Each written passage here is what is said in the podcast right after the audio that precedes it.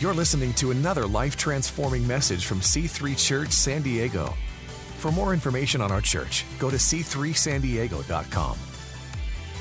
Come on, do you have a Bible with you? Come on, even if it's glowing, would you wave it in the air like you just do care? That's what I'm talking about. Go with me to Mark chapter 2 tonight.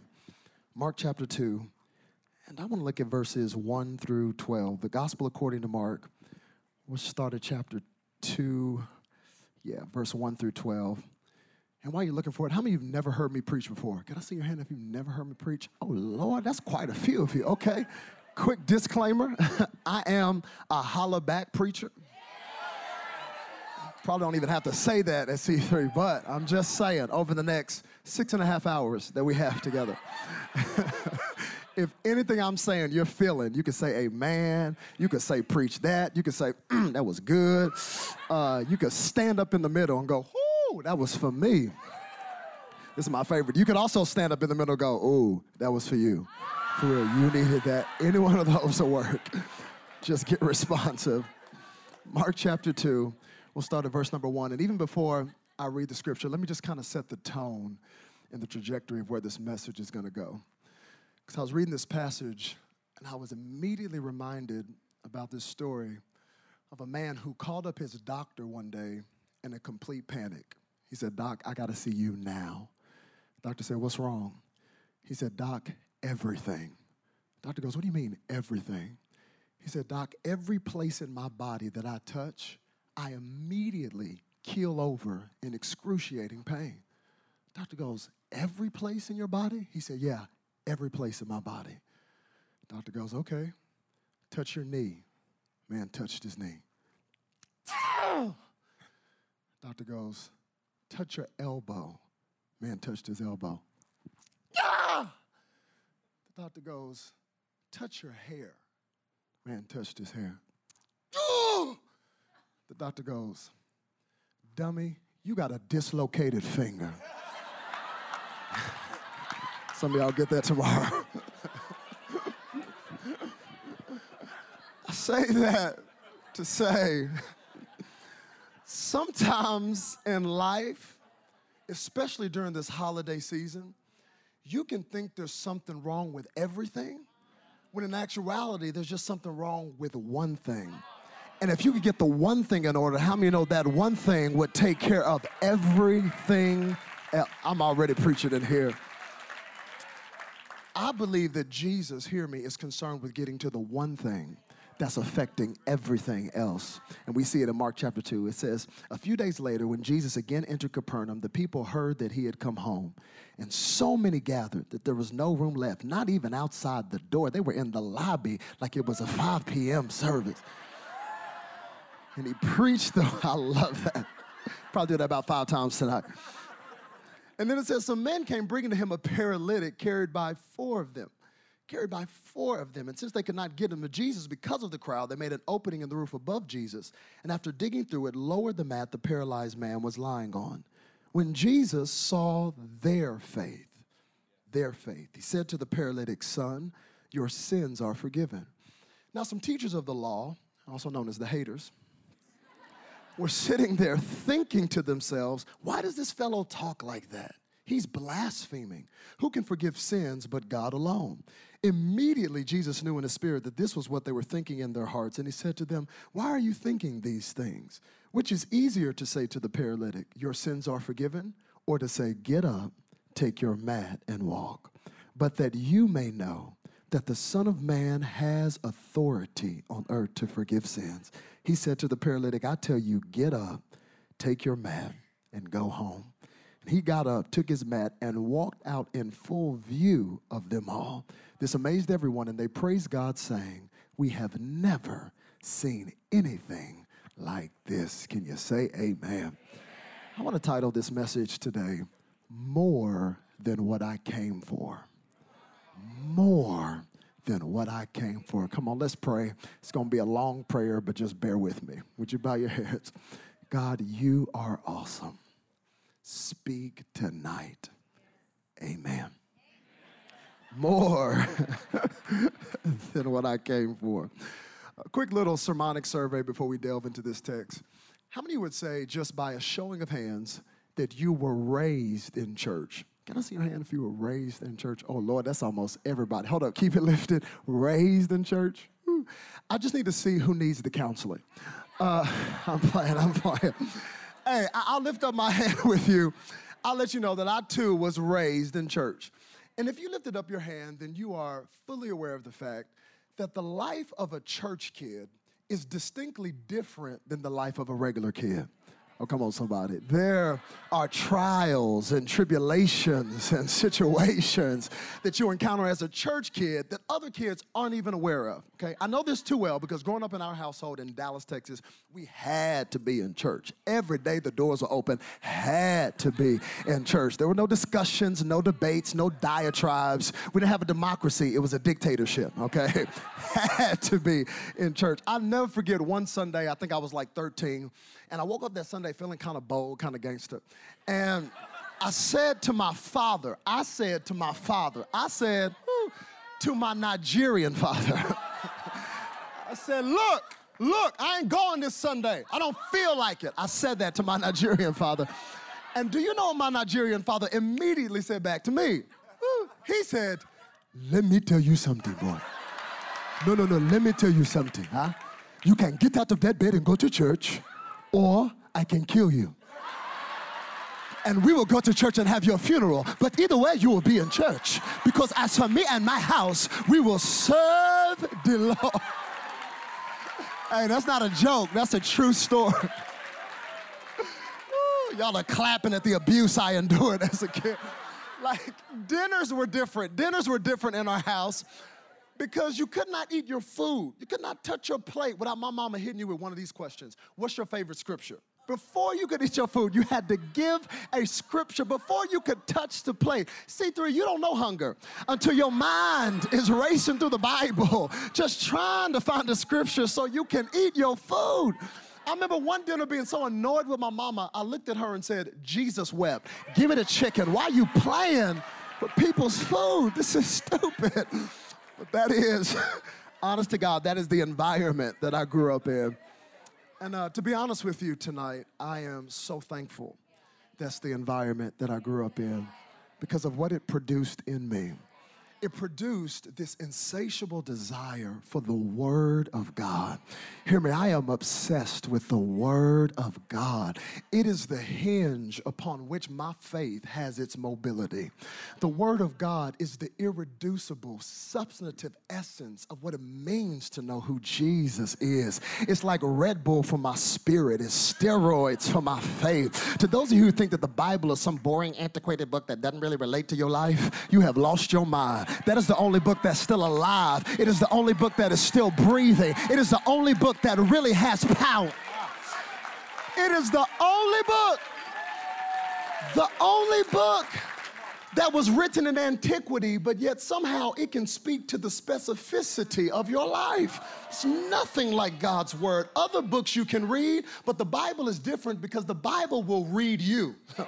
it will show you who you are and whose you are. So I love the word of God. I even believe in the maps in the back. That's how crazy I am.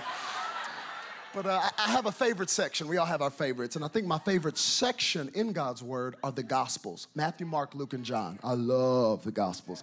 In fact, I spend so much time studying the Gospels, I feel like they're close personal friends of mine. I call them Matt, Marky Mark, Uncle Luke, and Little John. love the Gospels because it's in the Gospels we get to see the ministry of Jesus Christ Himself. In fact, if you're new to church and you're walking in, you're like, wow, these people are crazy. They are. And you're trying to figure out what all this is, and you're reading the Bible maybe for the first time start with the Gospels. Just, just do the Gospel, just the story of who Jesus is. Read the God. Don't go to Leviticus. My goodness, just go to the Gospels because the Gospels they pulsate with the personality of Jesus Christ. Here's what I love. I love that these four Gospel writers are all talking about the same Jesus, but they do it in totally different ways. Totally different. Almost like four film directors who've been given the same subject to film, but have each been given their own cinematic license to film it. Each one of them give us a different HD 4K view of who Jesus really is. Ooh, and that's why I'm glad Marky Mark is our director for today. See, because if you like, if you like long, boring documentaries, please read the book of Matthew, okay? Because you know Matthew, he is writing primarily to a Jewish audience, so he starts off with the long and laborious process of letting you know that Jesus is the fulfillment of over 300 Old Testament prophecies. Have you ever read Matthew chapter one? Get you some espresso when you read it. People, for the first chapter, we are just scripturally inundated with baby daddy after baby daddy after baby daddy. That's chapter what? If you like if, if you like sci fi movies, sci fi movies, you got to go to the book of Luke because Luke is a doctor. So Luke goes into detail to explain the miracles that Christ did and how his miracles could do what modern medicine could not do. Well, if you like those mushy, gushy, romantic chick flicks and series that some of our husbands are forced and coerced to watch, you got to read the book of John, okay? If you love the movie Dear John, read John because John, he's the disciples always laying his head on the chest of Jesus and always cuddling with Jesus. And he's all about love. And he says, In the beginning was the Word, and the Word was with God, and the Word was God. But those of you who are like me, like me, and you like movies that have action where things get blown up and people get beat up, come with me to the book of Mark. Mark is Jesus Christ in action. Mark is so gangster, he don't even have time for baby Jesus. No, for real, read it when you get home. You will not find a manger in the book of Mark. This dude is twisted. He skips Christmas and just goes straight to full grown Jesus with hair on his chest, smelling like Old Spice. Mark is not playing games with you.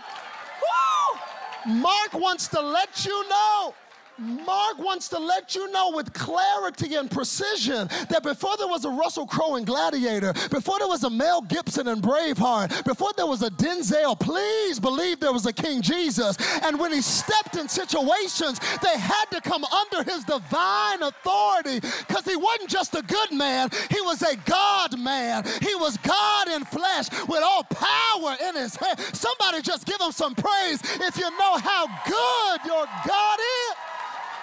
Oh, I feel like having church on a Sunday night. Oh, this is what Christmas is that He is the Word made flesh, dwelling among us. And in Mark chapter 2, Jesus has been traveling and picking up on his frequent walker miles, and uh, he gets to a house, a certain house. Historians believe this was actually Peter's house. The Bible says when Jesus gets to this house, I'm assuming all he does is just sits down to chillax in this house. And within minutes of him getting to this house, all of a sudden, throughout the entire region, people start going, hey, come here. Hey, come here. Guess who's in town? Jesus just showed up. You know I can't miss that hair. I know it was him. Yes, Jesus just showed up. Before you know it, people start texting and tweeting and getting on the gram and dropping pin location, saying, You better get over here. He just got into town. And before you know it, the entire house is jam packed with people simply because his presence sat down to rest in one house. People from different walks of life, people from different backgrounds, all converged in one spot because his presence sat down to rest in one house. Come on, the Bible is clear. It uses picturesque language. It says there's not even room outside the door. This is standing room only because his presence sat down to rest in one place. Come on, what is it about the presence of God coming to rest in a place that causes people to be drawn from everywhere? I'll tell you what it is. People instinctively know if you can ever get God's presence, just to rest in a place, how many know something life changing, something supernatural, something miraculous will happen if His presence shows up? Oh, you don't believe me? Why are you here tonight?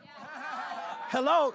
You know you could be at the house right now. You do know that, right? You could be having dinner right now. You could be watching Netflix right now or Dateline. Why in the world would you come in here on your only day off, put on your good shirt, all that Mary Kay and Mac makeup, just to come into the house of God? You didn't come to hear the worship team as awesome as they are. You didn't come to hear me preach. I think I know why you came tonight. You came because you knew God's presence would be resting in this place. And when his presence shows up, Oh, something is going to happen. Somebody just praise him like you want his presence just to come and sit down. Oh, he inhabits the praises of his people. His presence. That's why I'm here tonight. I didn't come to see your shoes. I came because God's presence would be here. Oh, I love it. I love it because he hadn't even done anything yet. Hadn't even done anything, but just his presence being in that house that day caused an atmosphere of expectation to be in the room. Oh, I can use my exegetical imagination. I can see them in this house. I can see the sick in the house going, if he touches me, I know I'm gonna be made whole. I can see it. My wife and I, we got three little humans, so I can even see practical things, like a mama with a little kid, not even paying attention, just on his iPad, just He's like, boy, pay attention. Jesus is in the house. See, that's why you get in trouble at school, because you don't listen to anybody. Listen to Jesus. He's going to change your life. I can see, I can even see some ladies in the house. Some ladies in the house, because how many know Jesus was single and in the ministry? Hello. so I can see some ladies in the back talking about, girl, ooh, Yeshua is fine. Mm-hmm. Girl, I heard last week at a wedding, he turned water into wine. Yes, he did. Don't let him ask me out. I'm ordering water. I mean, I can see it. I can see it.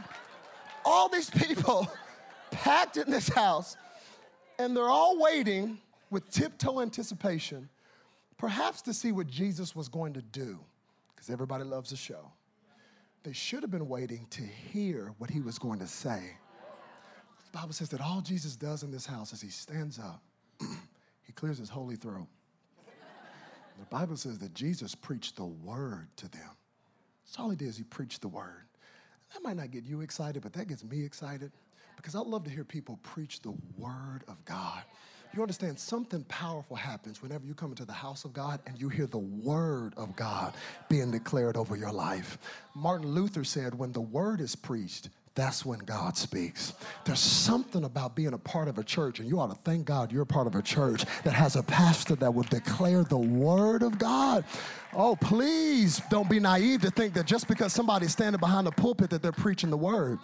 Oh, because we live in a day and age where people are preaching cute stories, where they're preaching pop psychology, and, and they wonder why there's no transformation in the people that they're preaching to. Because the only thing that can transform your soul is the infallible, incorruptible, everlasting, unchanging, immutable Word of God. Oh, that's the only thing that has power. I love to hear people preach the word. I don't even care your style of how you preach it. You know, some people get caught up on their style of preacher. why is he shouting so much? I don't even get. I don't even get caught up on style. As long as you're preaching the word, I am with you. I like calm preachers that preach the word and they just stay in one spot and smile a lot and say, "This is my Bible. I am what it says I am. I can do what it says I can." I like calm preachers that preach the word. I like preachers that get real excited when they preach in the word. And got a Hammond B3 organ behind them. And sound like they're having an asthma attack between each word. Come on, you know those preachers that are preaching and singing, and they're more like this is my Bible. I am what it says I am. I can do what it says I can do. If it says I'm the head, I'm the head. If it says I'm above, I'm above. I'm so glad that God, I mean, I like those preachers.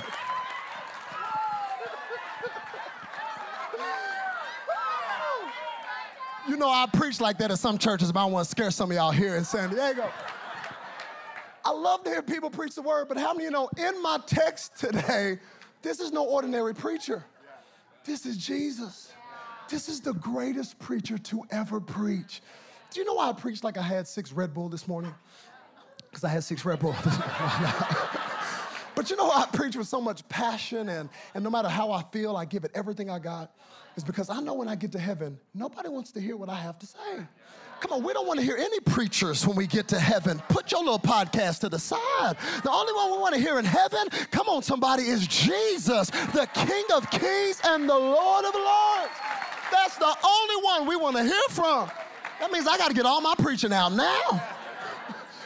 you understand like, when I preach, or Pastor John preaches, or Pastor Jurgen preaches, we just have a word. Jesus is the Word. He was the Word made flesh.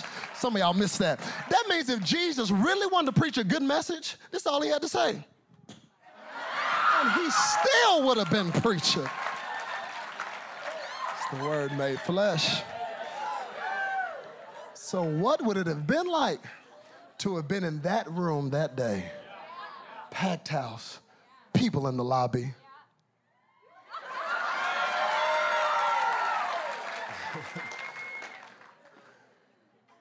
listening to the living word, preaching the written word. And there they are trying to pay attention to Jesus' sermonic dissertation. But I love this passage, especially as a preacher and a communicator and a pontificator of the gospel, because this lets me know that even the greatest communicator, Jesus, faced distractions in an audience. Because they're all trying to pay attention to Jesus' sermon. They really are. But in the middle of it, they go,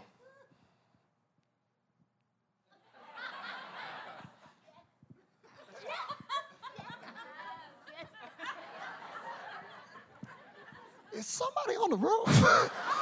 Try to pay attention. But before you know it, debris starts falling down in the middle of this house, and a hole starts appearing in the roof, and a few hands and a few heads appear in the hole as it gets bigger and bigger, and a ray of sunlight comes through the room.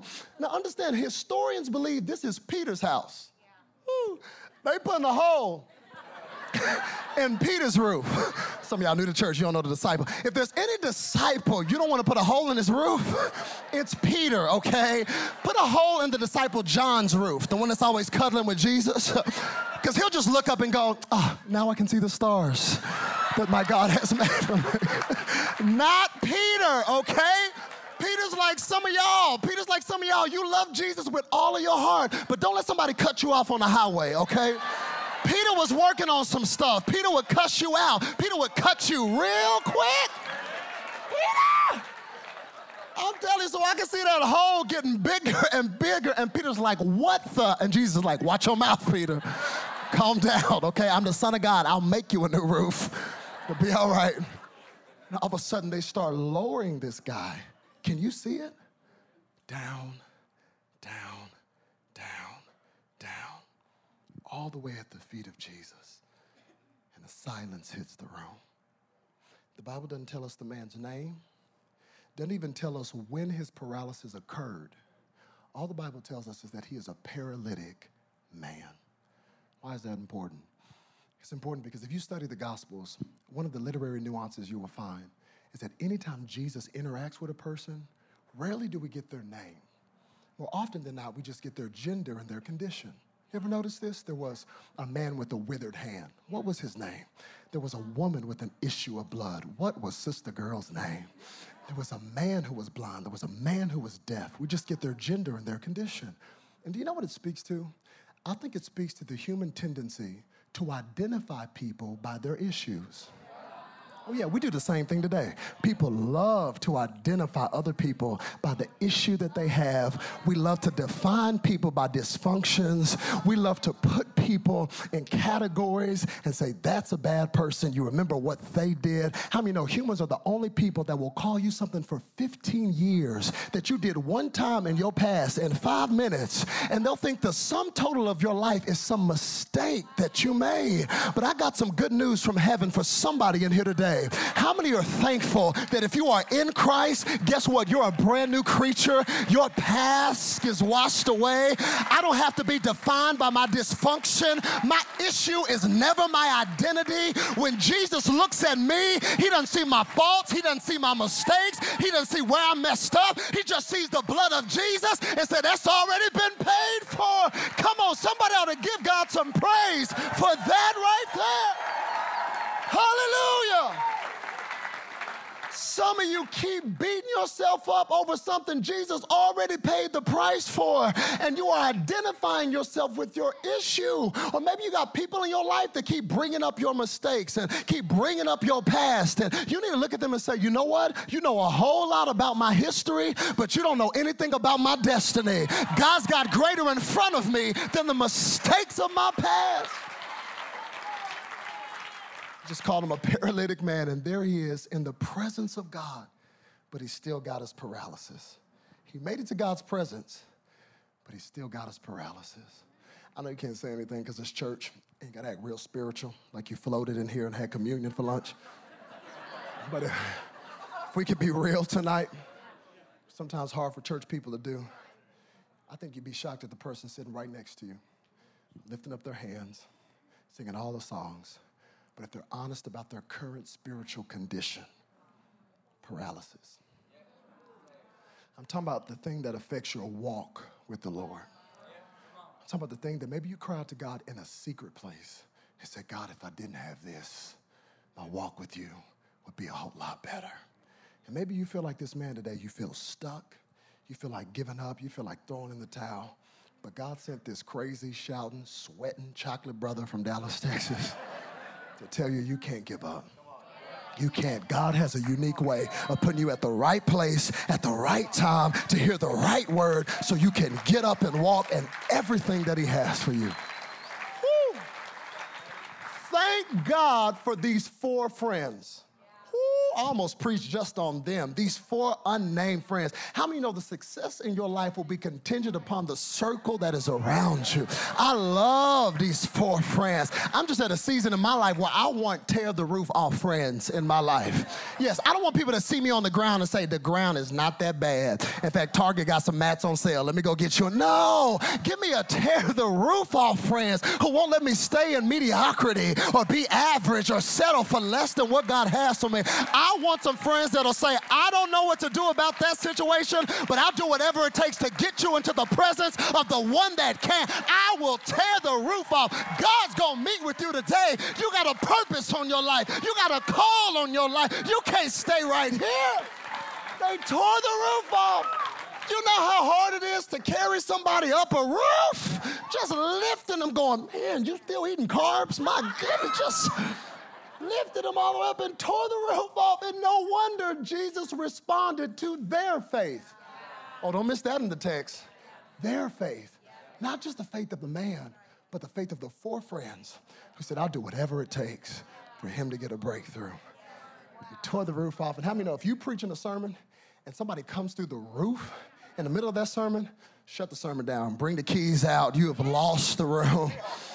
And I can see the crowd. The crowd shocked that somebody's just come through a roof, but the crowd is also excited. Because come on, this is what they paid their ticket to see.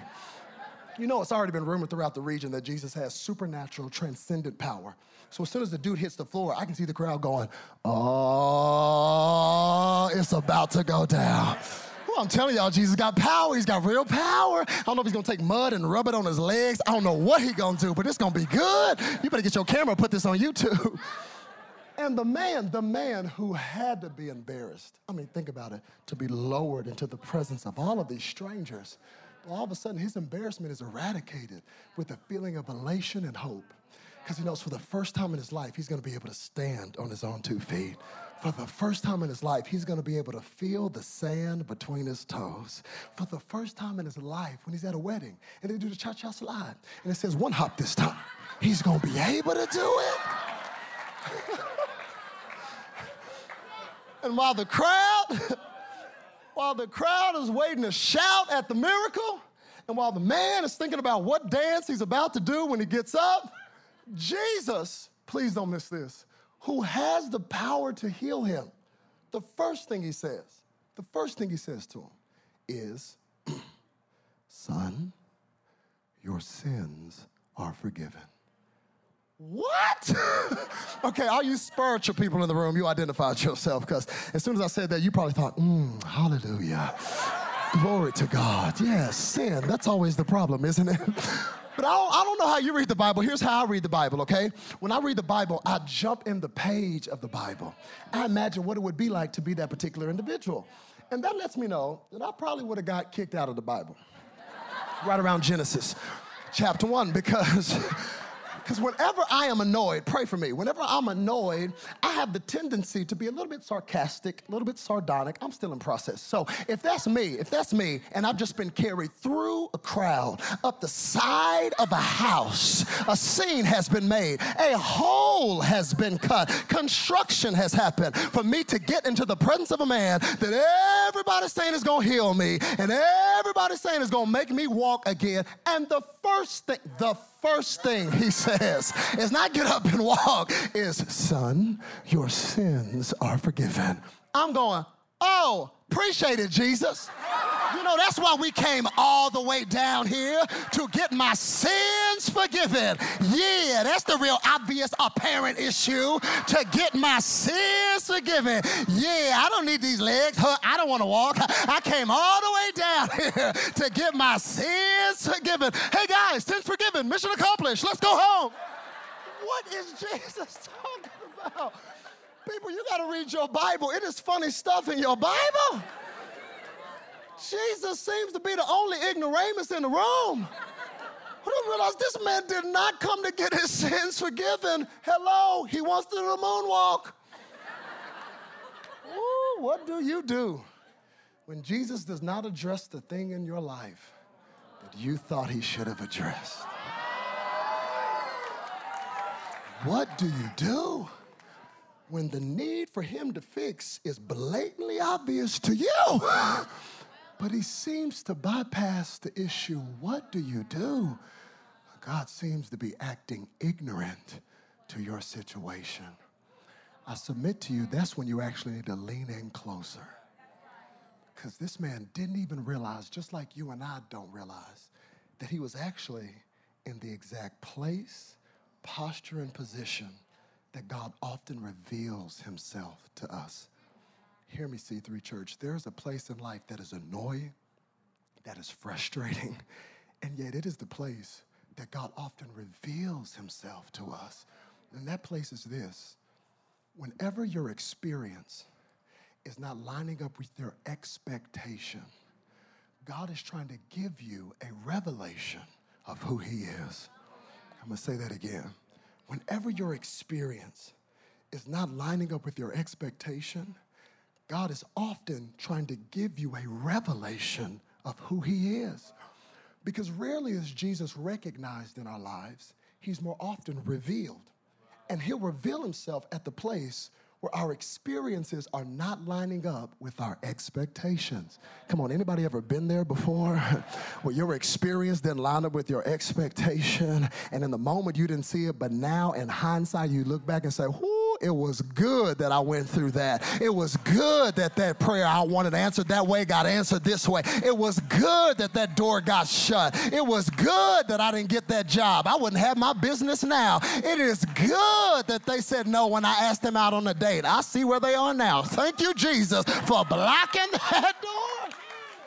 Sometimes when your experience doesn't line up with your expectation, the whole thing is just to set up for God to reveal something to you. Oh, are y'all bored yet? Can I go deeper in this? Because I could take you deeper because the Bible, hear me, is full of examples where people's experience didn't line up with their expectation, but the whole thing was a setup for God to reveal himself to them. Can I give you my favorite one? You remember John chapter 11? John chapter 11, we're introduced to a family. Remember Mary and Martha? Remember their brother Lazarus just out of the blue gets sick, just starts coughing? think I got the black lung. And uh, they don't trip at first. They don't trip at first because it's not that bad. All of a sudden, it gets worse and worse to the point Lazarus can't even get out of the bed anymore. And in my mind, my imagination, Martha, she's kind of keeping it poised. She's together. But Mary is having a panic attack. She's freaking all the way out. She's like, ah, what we gonna do? This is the only brother that we have. It's not getting better, it's getting And Martha's like, girl, stop that crying, okay? Stop that crying. Let me ask you something. When Jesus comes into town, whose house does he stay at? He stays at our house. Girl, that means this whole house is covered in the presence of the Lord. It's gonna be okay. It's gonna be all right. Don't stress. As a matter of fact, give my cell phone. Give my cell phone. Come on, y'all know this Bible story. Takes her cell phone, sends a text message to Jesus, says, Hey, Jesus, the one you love, doesn't even say Lazarus' name. He knows who I'm talking about. The one you love is sick. You, Jesus, do what you do. Send. Jesus, don't play just yet. Jesus is on the other side of town. He's on the other side of town preaching the gospel. As he's preaching the gospel, cell phone text message noise goes off. Ding, ding. Just like, what I tell you about cell phones while I'm preaching? Disciples like, Jesus, that's your phone. He's like, oh, my bad. Pulls out his cell phone, sees the text message from Martha. He immediately responds. He says, do not worry. This cyclone, this sickness, predictive text will jack you up. This sickness will not end in death. Sends it back to Martha. Martha gets the text. Oh, girl, look who just texted me. Jesus. Look at what he said. He said, This sickness will not end in death. I told you he's an on time God. Yes, he is. I mean, they start having church off of a text message.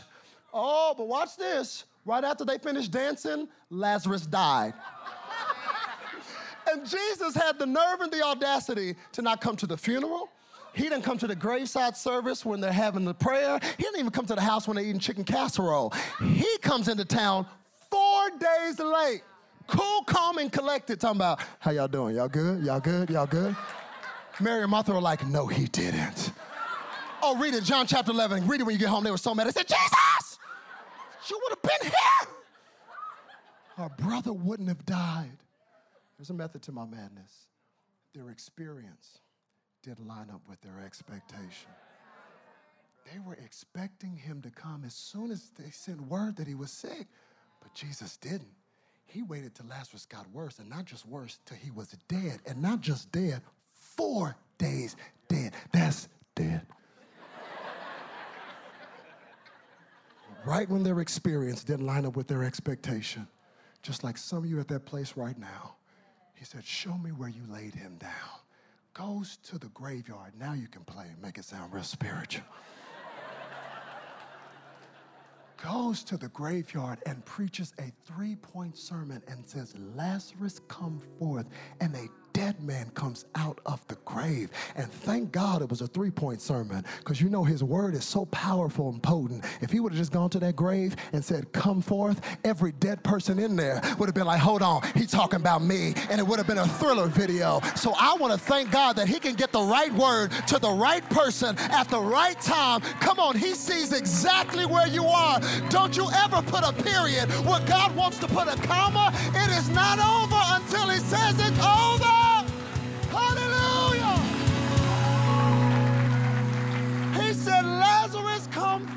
Forth. Can you see Mary and Martha? Can you see them taking the grave clothes off of their brother who was dead? Talking about, girl, Jesus off the chain. Who God you say? See, I thought he only had power to heal people when they were sick. I didn't know he had power to raise people from the dead. And we would have never known resurrection power was in him until our experience didn't line up with our expectation. Do you hear what I'm saying to you today? I'm saying that that situation you've been complaining about, you could flip the script and just start praising God for it because He is revealing Himself to you in the middle of it. Sometimes it's not until you get the bad doctor's report that he'll reveal that he really is a healer. Sometimes it's not until that person you thought you could trust stabs you in the back that he reveals that he's never gonna leave you. He is never gonna forsake you. Sometimes it's not until your money is funny and your change is strange you got more bills than you got income, and you don't know where your kids' next pair of shoes are coming from. That He revealed to you that your giving is not in vain, that you got to keep being generous, keep sowing. He hears every prayer. I'm telling you, He is revealing Himself to you. What's He revealing to this man? Well, look at what He says. He says, Son, your sins are forgiven. Only the Savior of the world can say that. But in that moment, that man had to be thinking, ah, Jesus, hello, my legs. Oh, why did I come to you? Sins forgiven. You don't even know what my problem is. And Jesus going, no, you don't know what your problem is. Ah! Dummy. you got a dislocated finger. You think your legs are the big issue in your life, and they're not. It's not. Your legs are just the fruit of the issue. Sin is the root of the issue. And I cannot deal with the fruit of an issue until I go deeper and deal with the root of an issue. Because if I deal with the fruit and not the root, we'll have a perpetual cycle of dysfunction. Sin is the root. Not to say that this man personally sinned to bring the paralysis on his body. Oh, that would be an erroneous theology and not congruent with the character of Christ but more so to say the reason you're paralyzed in the first place is because of a decision that Adam and Eve made in the garden a long time ago. I never created paralysis, but when sin entered the world, paralysis came. He said, But I first got to deal with the disease of your heart before I deal with the disease in your body. I first got to deal with the ailment in your heart before your body. Because what good is it for me to heal your legs if your heart has not been healed. That means, please don't miss this. Jesus could have said, Your sins are forgiven, and then walked out the room and just left him there on the floor How many know he still did a miracle? He still did a miracle. Because you are better off being paralyzed and forgiven than to be walking in sin. But you ought to thank God he can do both. He don't want you paralyzed with a promise, and he don't want you walking in sin. How many know he wants you walking worthy of the call that is on your life, stepping into every single thing that he has for you. This is what our God does. Oh, so he says, so that you may know that the Son of Man has authority on earth to forgive sins. He looked at that man and says, I tell you, get up. Somebody say, get up. Oh, say it like you got some power. Say, get up.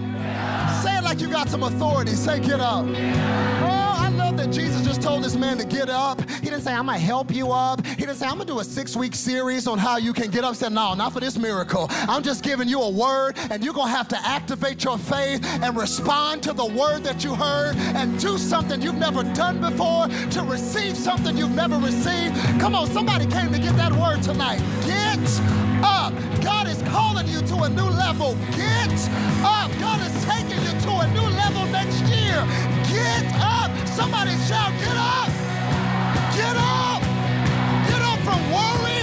Get up from anxiety. Get up from depression. Get up from the pain of your past. Get up from low self-esteem. Somebody with faith, just shout, get up.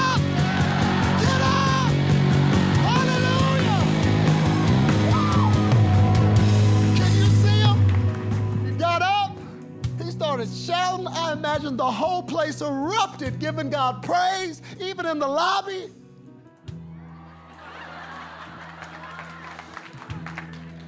And I love Jesus because he's not just powerful, he's practical. Because if it was me, I would have ended the miracle like get up, drop the mic, and walked out, but not Jesus. He says, get up. And in the middle of the excitement of him getting up, and that could only happen by the power of his word, he gives him another commandment right after. When I read it, it made me laugh out loud. He goes, get up. Yeah. Oh, and pick up your mat. That man had to be, oh no, I'm good, I'm good. You know how long I've been on that mat? No, no, no, you're not good. Pick your mat up. Man had to be thinking, why I gotta carry this mat around? And I think it's because Jesus didn't want him to ever forget that he used to be down on the ground. Oh, so I've seen it in church. Sometimes when God raises you up and you've been walking with God for a while, if you're not careful, you'll get it twisted and get anointed amnesia and forget where you should have been and where you could have been if it had not been for God in your life. But your mat is a constant reminder of God's faithfulness, of God's goodness. Come on, your mat is your testimony. Anybody in here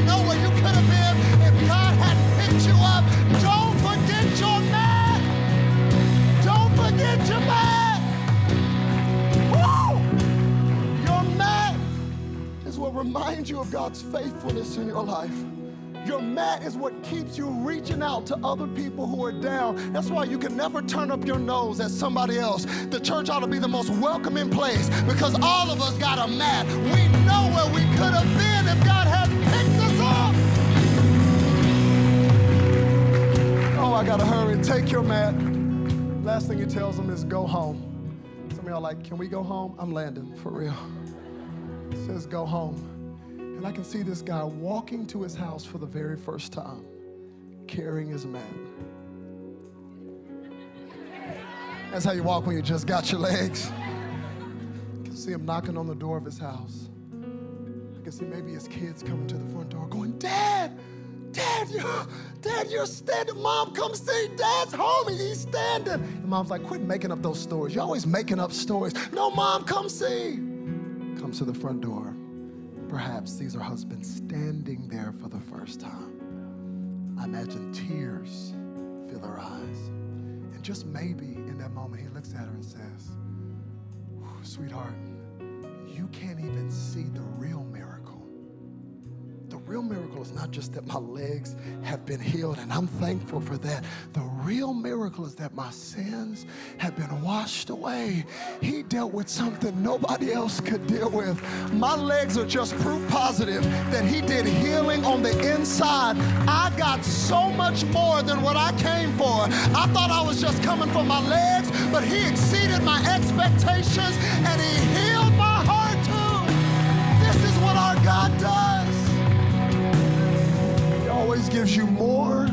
you came for. His legs were just proof positive that healing had taken place on the inside. The same Savior that did it for that man is willing and able to do it for you in this place tonight. I'm going to ask in this moment, all heads be bowed, all eyes closed. Father, thank you for your presence that I sense here even right now. God, I pray for my brother. I pray for my sister who are at the place where their experience is not lining up with their expectation. And the enemy would love for them to give up and walk away. But God, I thank you that it is at the place where our experience does not line up with our expectation that you reveal yourself to us.